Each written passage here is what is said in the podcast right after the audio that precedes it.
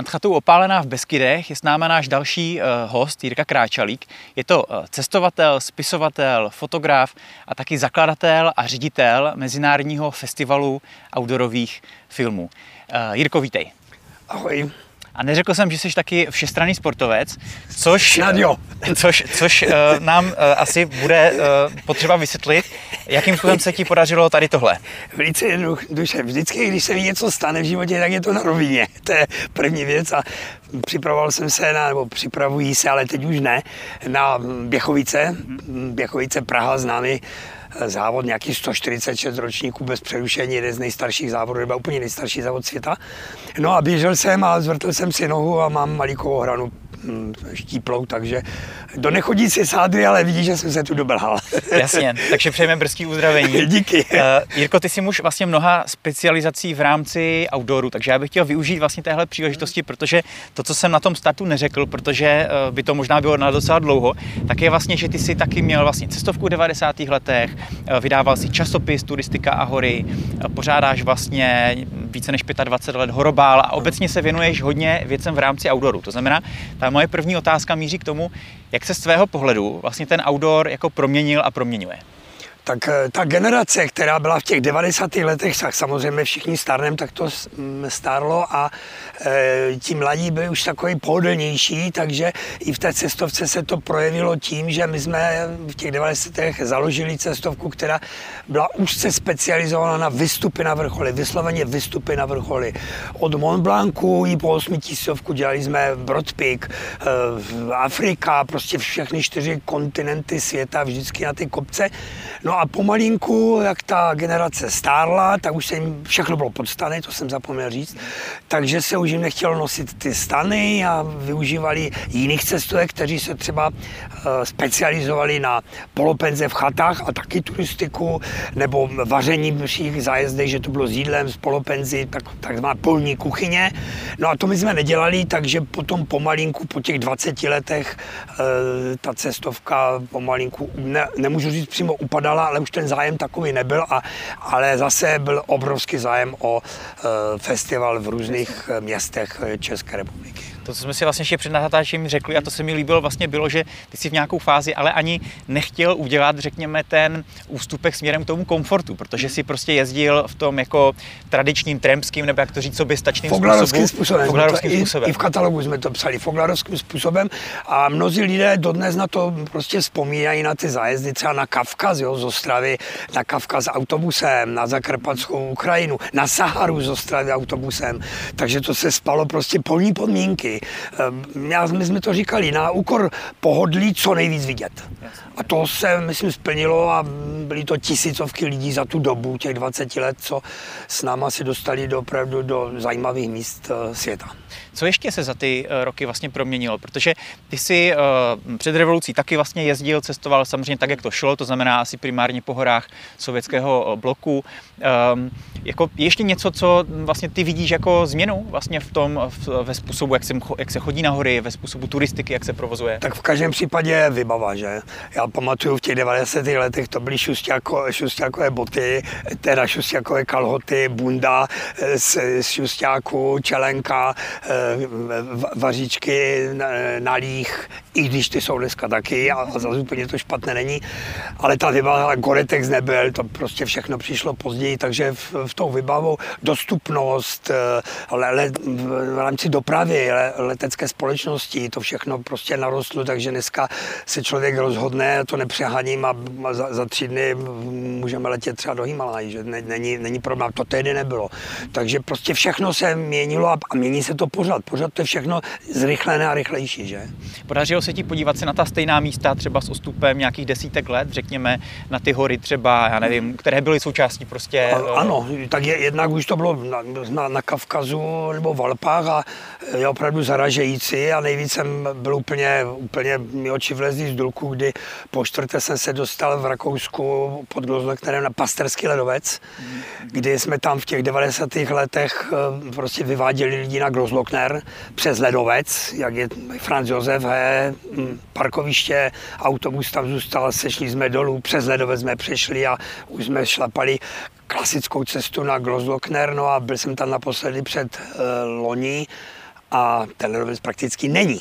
Ten je už jenom nahoře v tom nejstrmějším a dole to jsou prostě bahno a, a jezera, takže ten pasterský ledovec skoro, skoro už není. Takže, a tak to je samozřejmě i všude, na, na, na Kavkaze, na Altaji a, a v jiných, jiných končinách. No. Když se zaměříme na další tvou aktivitu, a to jsou vlastně taky rozhovory s cestovateli, z dobrodruhy a podobně, tak ty jsi jich vyspovídal vlastně více než eh, stovku eh, a další neustále přibývají, přibývají myslím, že to je nějakých 110. Eh, řekni nám, jako které z těch příběhů v tobě zůstávají? Jako máš něco, co ti takzvaně hlava nebere, co ti jako stále fascinuje? Jo, je jich opravdu hodně. Je to pro televizi Noé, kde dělám pořád outdoor film, zvu si každý měsíc nějakého zajímavého hosta, ať už fotografa, filmaře, horolezce, všechno je to spojeno ale s obrazem, takže jsou to prolunuté fotky, filmy, eh, ukázky z natáčení a tak dále a tak dále. A těch eh, případů, kdy mi to hlava nebere, je obrovské množství, a to není čas, ale třeba naposledy jsem natáčel a ta paní bude taky eh, letos hostem našeho jubilejního 20. ročníku festivalu Abedžali Bernardová. Je to první suchozemka, která má za sebou sedm oceán, to znamená sedm průlivů na světě plavaných a pro ní není problém plavat v studené vodě třeba v 25 hodin. E, má jeden z nejdelších triatlonů, 1111 km, přeplave kanál La Manche, sedne na kolo jede do Prahy.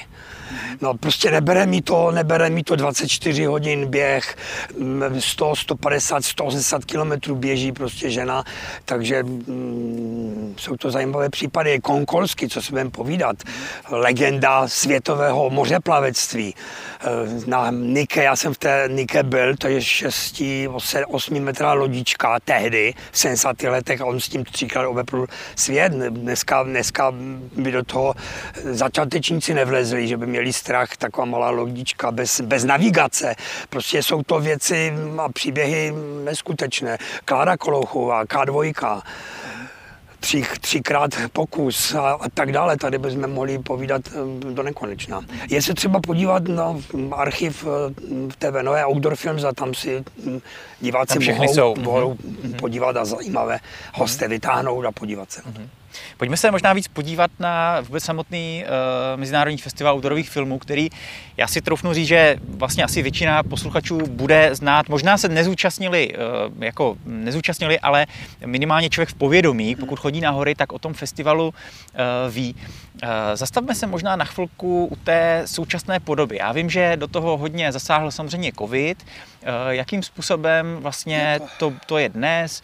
Kolik uh, většinou se promítá filmů, v kolika městech se festival vlastně koná?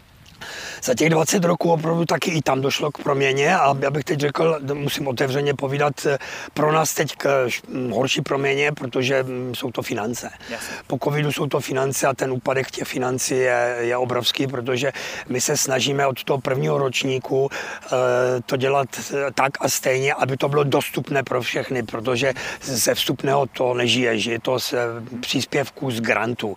No a ty granty jsou menší a menší. Nicméně, zase z druhé strany, eh, ku podivu, a moc to nepochopím, nám chodí čím dál tím víc filmů. Takže poslední roky nám tak chodí 1400 filmů, 1400 filmů se přihlásí eh, nejvíc, myslím, ze 104 zemí světa což je ne, nepředstavitelné. Takže je problém vůbec to vybrat, ale to nám taky přišlo tisíc filmů. A e, jelikož zase nechceme e, těch filmů mít to hodně, aby to bylo možné kde promítat, tak jsme vybrali těch takových 30-40 těch nejlepších filmů z těch tisíc filmů, ale opravdu je se na co dívat, jsou to No tak to mi řekni, řekni, ale jak probíhá výběr, protože e, ze 14 se dostat se na 30, to je hodně času. Je to hodně času, ono to už chodí prakticky, už to začne chodit za chvilinku. Už některé filmy se už přihlašují v prosinci, takže to plynulé chodí, jak to chodí po jeden den přijdou dva filmy, pak nic, pak přijde pět filmů, takže eh, se to předvybírá, je předvýběr, protože zase z toho množství filmů musím přiznat, že je tak tři čtvrtina filmů, které se vůbec dramaturgicky nehodí do našeho festivalu. Prostě třeba přijde film z Iráku, nějaká, nějaká kriminálka, kde, kde vražda nastala v přírodě. A oni to přihlásí, to je jednoduché dneska přihlásit. Takže i takové filmy tam jsou, takže prostě, ale zabere to čas, to je pravda. Takže je to takový předvýběr, no a pak je výběr a pak je úzký výběr, kde, kde to je porotě a, a porota už to vybírá a, a samozřejmě potom hodnotí. Jasně, Takže jasně. někdy to hodnocení z toho množství je složité a nemají to někde lehké. Mm, my s tím, že se zaměřujeme na hory v našem uh, pořadu, tak uh, se zeptám asi primárně na ty horské, horské témata. Uh, co nás vlastně letos uh, čeká? Co bude k vidění pro lidi, které zajímají hory? Těch eh, filmů z eh, kategorie B, horský film, přichází vždycky dost. Letos bych to říkal, že ty kategorie máme sport, hory, voda a cestopis dobrodružný. Letos to máme takové, bych řekl, vyvážené. Vyvážené, že není žádná kategorie, která by pře, převyšovala nad jinou kategorii. Eh, letos máme krásné dva filmy s Marou Holečkem, tak bych doporučil si nenechat ujít. Mám dojem, že to je cesta do nebe a druhý, uh, teď mi to vypadlo. Nebeská past? Nebeská past, mm-hmm. přesně tak. Potom máme od Barabáše krásný film, mám dojem, že to je od eh, Davola Giri. No a potom, co jsou zahraniční filmy kombinované, třeba hory, voda, Eh, Špicberky, treky v, v velkých zimních obdobích, kdy, kdy prostě je to dřína, 100, vzpomínám si 180 kg táhnou na saních eh, v přechody. Takže takových filmů je hodně, pak tam jsou samozřejmě lezecké filmy, takže hm, přijdou si na vše, milovníci hor si přijdou v každém případě na vše. Eh, jak je vlastně těžké některé z těch filmů k tomu promítání dostat, jo? protože tam se vlastně na to, že vychází různé lezecké série eh, jako Real Rock a podobně, mm. které, za kterou jsou jako ohromné produkce a vlastně mm. já vím, že jsem sám zjišťoval, jako jak moc náročné je uspořádat promítání vyloženě, takže jako, jakým způsobem uh, vlastně se třeba snažíte dostat tady i, dejme tomu, nějaké ESA, jako na které lidé vlastně přijdou a jestli to je vůbec možné? Eh, rozumím otázce, u nás je to trošku, a to jsme už, já už jsem o tom, to, mm, ty mluvíš teď, uvažoval v prvním ročníku, jak to udělat. A, e, možná tím jsme vyhráli, že dostáváme i ty dobré filmy, protože my jsme festival soutěží. Jasně. Takže ty filmy soutěží. Ano, ano, ano. Nebereme poplatky. Některé velké festivaly berou poplatky. To my nebereme, protože je tam hromada amatérských filmů. Máme, máme filmy vysloveně profesionální, poloprofesionální a amatérské, takže tam nerozlišujeme to. Takže eh, ti filmaři prostě ten film přihlásí. Nicméně jsou případy, letos máme jeden případ, mám, že to je jeden z, film, z těch filmů eh, s Marou Holečkem, kdy nám, mám dem, že to byla česká televize, eh, dala podmínku, že nám ho přihlásí, je v soutěži, ale můžeme omezeně to pouštět, protože festival letos je ve 26 městech České republiky. Jasně. Takže prostě ti filmaři a ty, ty eh, studia i televizní studia z různých států nám ty filmy prostě, no, prostě pouštějí. Mm-hmm. Museli jste udělat jako historicky něco pro to, aby to povědomí, řekněme, ve světě o festiáku bylo takové, že se přihlásí 14 filmů, nebo je to prostě o tom, že stačí mít eh, v angli- web v angličtině a ti tvůrci si to už najdou? V tom začátku, ten, v tom začátku jsme asi zapracovali, že jsme to rozesílali, měli jsme databázy, to se všechno dávalo dohromady, to trvalo mm, velkou část eh, celé té přípravy a vůbec těch prvních ročníků, kdy jsme obesílali ty studia, no a za těch 20 roků už, už nás znají, takže už automaticky to posílají. Um, s tím prostě s filmama nemáme vůbec problémy. Problémy máme s penězma.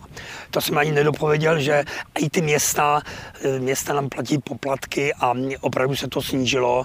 Nejvíc za těch 20 let jsme měli 65 měst. V 65 městech běžel festival. To trvalo tři měsíce a na některých místech třeba v jednom dní na pěti místech byl ten festival. No. Ale teď prostě šetří města, všichni šetří, všichni začítali šetřit. No. Takže máme 26 měst, ale jako v pořád je to hodně dobrý, hodně hodně dobrý a letos si myslím, že ten ročník vyjde, vyjde velice, velice zajímavě a zahájení taky, které bude v eh, Domě kultury Poklad v Ostravě Porubě nově zrekonstruovaný kulturní dům a máme tam zajímavé hosty a taky zajímavé filmy. Pojďme se teď možná na chvilku eh, dostat vůbec eh, ke tvé jako mm, cestovatelsko-sportovní horolezecké zkušenosti, protože já jsem tě doposud představil víc v té rovině jako pořadatelské a hmm. produkční, řekněme, um, ale ty si vlastně taky hodně cestoval, nebo cestuješ, uh, hodně cestuješ a lezeš na nejrůznější kopce, tak možná o tomhle něco řekni, kam se měl možnost jako podívat a vylézt. Já jsem takový sběratel kopců. Už od malička mě to šlo bavit, od těch deseti let. Takže samozřejmě tehdy byly hranice zavřené, takže se jezdilo kde po socialistických zemích. Eh, I problém do Ruska bylo si dostat nebo do Sovětského svazu. Byť se mi už to podařilo v těch 70. letech jet eh, jak na Pamír, tak na, na, do Kavkaz, na Kavkaz. Mm-hmm. Takže tam jsme už udělali nějaké kopce, nějakých, na tom jednom zájezdu si vzpomínám, že jsme vylezli na nějakých sedm zajímavých kopců, včetně Elbrusu samozřejmě. Mm-hmm. No a no, poté samozřejmě do, do Rumunska se jezdilo, do Bulharska, e, za což vděčím, protože teď, jak se to otevřelo, tak už zas potom na to nebyl, nebyl čas už jezdit do, do Rumunska, kde už jsme byli, nebo do Bulharska, do bývalé Jugoslavie, že? A jsou to ale nádherné místa. Takže pak se to otevřelo a jezdilo se už prostě do, do celého světa. Takže v tom životě jsem měl to štěstí a pořád e, cestuji a snažím se co, co nejvíc urvat ty roky letí, co se budeme povídat. Takže jsem prakticky navštívil a vylezl na mm, mnoho kopců, asi 140 vrcholů v různých, eh, bych řekl, rovinách, ať už to jsou hory polární, hory, hory rovníkové, eh,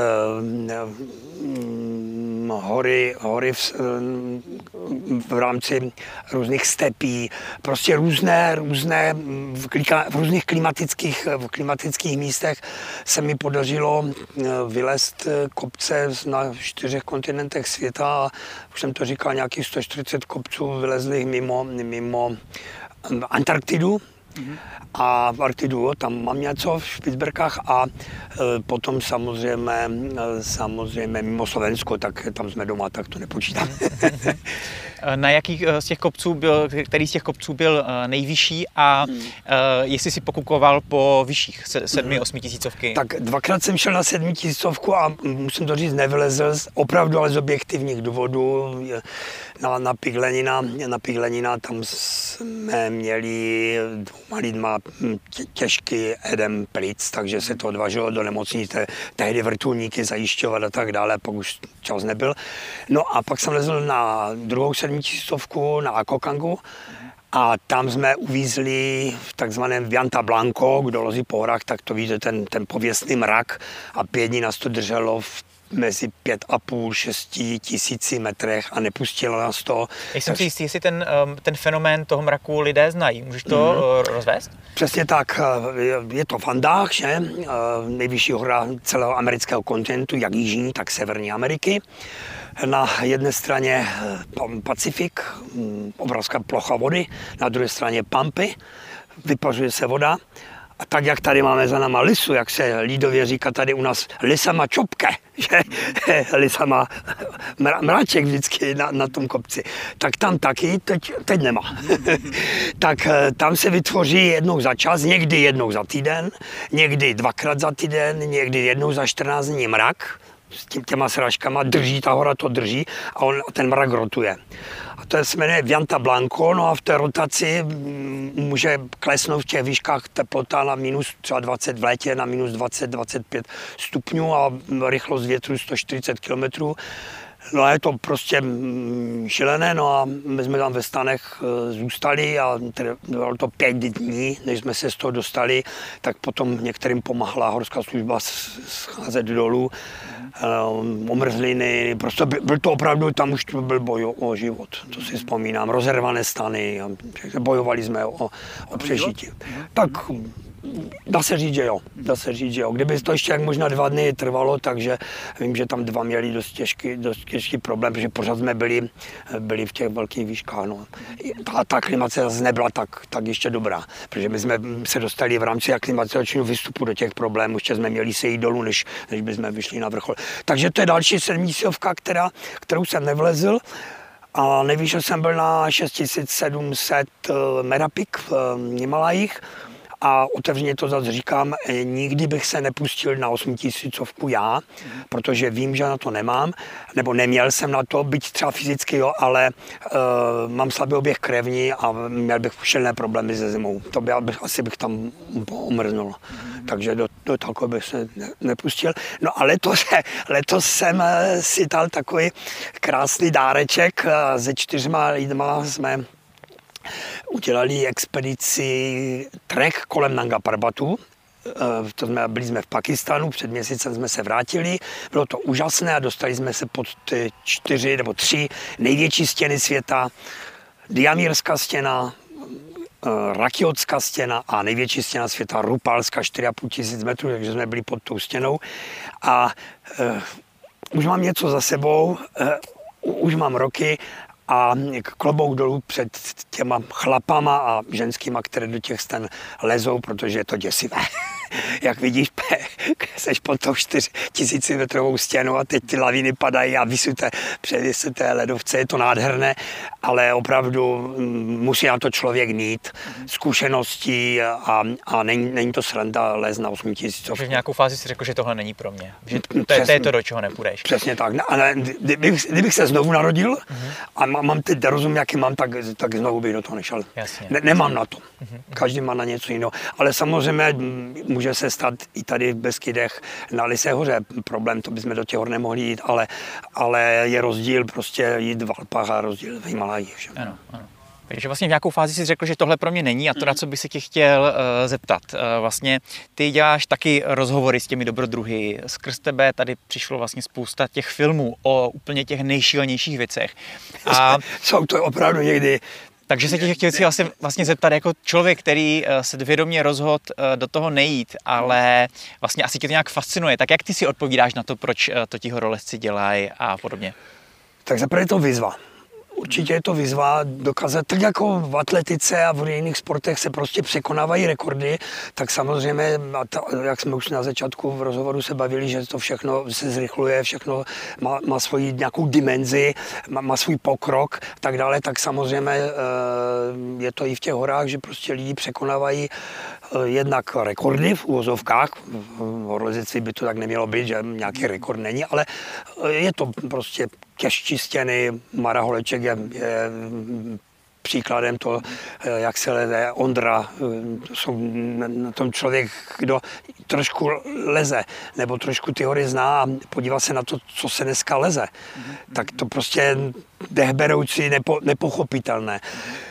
Takže eh, myslím si, že eh, je, jsou to výzvy a někomu se podaří A, si řekne, tak dneska mám Ačko splněné, děláme Bčko, Cčko a tak dále. Jde, jde se pořád eh, dál a dál a to je ale v každém sportě. Máme, máme kategorii vodních sportů, co se dneska na těch kácích jezdí. Hmm. To, až to, letos máme, mám dojem, tři takové ďábelské vodácké filmy. To jsou prostě skoky ve vodopádech 20 metrů, on letí na kajaku dolů do, Prostě neskutečné, neskutečné. No a tam je vlastně někde ta míra, že jedna věc je, že na to eh, člověk mm, se rozhodne nechtít to postupovat fyzicky z toho důvodu, že to je prostě náročné otrénovat, že jo, na takovou osmitisícovku člověk musí strávit strašně moc času v tréninku, alespoň teda ti horolezci, když se s nimi o tom bavím, tak to říkají, to... ale eh, je tam vlastně strašně důležité eh, taky to objektivní nebezpečí. Pře- přesně tak, já bych, to, já bych to ještě doplnil. Právě teď jsem si to, letos jsem si to uvědomil, ale to každý zná, že zejména u té osmitisícovky a, a, a proč, už jsem to říkal, proč bych do toho nešel jít, bych se teď měl znovu narodit a, a bylo by mi 20 a byl bych fyzicky naboušený, protože eh, ta naděje na ty vysoké hory vylézt je tak malá. Ta příprava je obrovská, stojí to obrovské peníze dneska. No, i, i dříve to stalo, dneska možná ještě víc. A ta naděje vylez na ten kopec, tam musí být tolik faktorů, které musí prostě zapadat do sebe. Puč, zejména počasí, eh, fyzická zdatnost, eh, klimatické podmínky a tak dále a tak dále že je to pár procent, kdy, kdy to člověk vyjde a známe lidi a, a ty taky, kteří třeba třikrát jdou na ten vrchol a pořád se jim to nepodaří a prostě měsíc pryč a, a já jsem to správně při rozhovoru s Klárou Kolochovou jim říkal, Korník, už máš tolik za sebou. Teď tu je tolik nádherných věcí, tolik nádherných kopců, jo. Byla na Lice hoře, říkala, no nebyla. Já říkám, vidíš, a Licou horu a, a, a Vysočina a Alpy a Dolomity a tak dále. Prostě nádherných kopců, Špicberky, které můžeme poznávat a nemusíme tolik eh, riskovat a není tam tak velká naděje, že ten kopec eh, nezdolám. Takže to si myslím, že, že je takový pro mě aspoň pro mě základ, takže to, do toho bych se nikdy, nikdy nepouštěl. Jasně, že krásných míst, na které jezdit, je spousta a vlastně spousta. nejsou to jenom osmitisícovky nebo Pře- Přesně tak, přesně tak, přesně tak. Mm-hmm. Um, Vlastně tady ze všech těch uh, oblastí v rámci outdooru, kterým se věnuješ, uh, kým se cítíš nejvíc být? Tak já fotím taky, jo. Takže mám, mám hodně výstav za sebou, takže focení, filmování mě baví čím se takový všeho chuť. Takovým Ferdinand Mravenec pro všechno.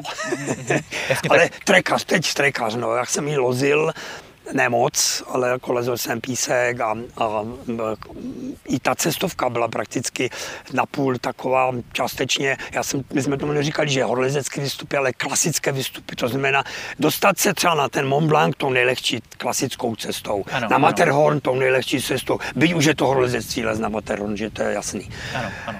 Takže takový, takový horský trekař jsem a tím se cítím i dodnes a snažím se vyhledávat. Samozřejmě už lehčí kopce, kde, kde se dá dostat, ale už mě těší nejít, ne, nevystoupit třeba na ten vrchol, dostat se třeba někdo do sedla, nafotit si to a pobyt tam a a, a, a mít prostě toho radost, že je člověk v té přírodě a v těch nádherných fo- fotogenických uh, míst a něco nafotit a ještě nějakou výstavu dělat. Mm-hmm.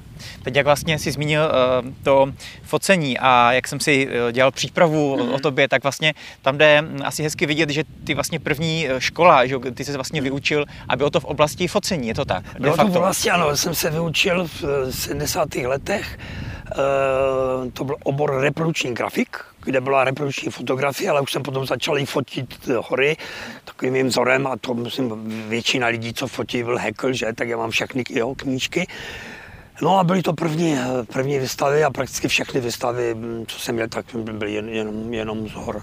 Takže dalo by si říct, že vlastně ta, eh, eh, ten zájem o ty hory vlastně nějakým způsobem vznikl už výběrem té, té školy?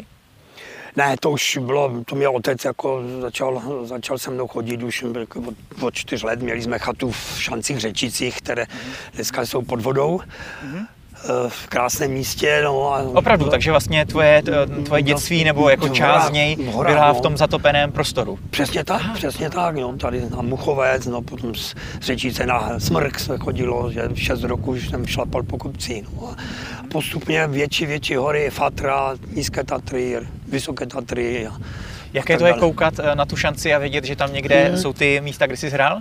Tam jsem si hrál, protože jsme měli chatu, která se teď musela se přestavět. Eh, je to nostalgie, opravdu obrovská, protože i mm, odborníci na Beskydy mm, ti dneska řeknou, že to místo Držíčické údolí eh, bylo jedno z nejkrásnějších údolí, říkají v České republice, protože dodnes se tam může aspoň části té přehrady podat těšíňoky, opravdu jedno z nejhlubších údolí v Beskydech. Bylo to opravdu nádherné, no, bublající potuček, no, chalupky kolem, no, prostě jako romantika, už je to pryč, no. Máme tady přehradu, ale tak co se dá dělat, no. Hmm, hmm. Uh, pojďme ještě na závěr uh, pozvat uh, vlastně diváky na, řekněme, tu nějakou první zahajovací, nevím, si party nebo zahájení vůbec mezinárodní festivalu. Kdy to bude, kde to bude, bude se to někde vysílat? Přesně tak, zahájení festivalu bude ve středu 19.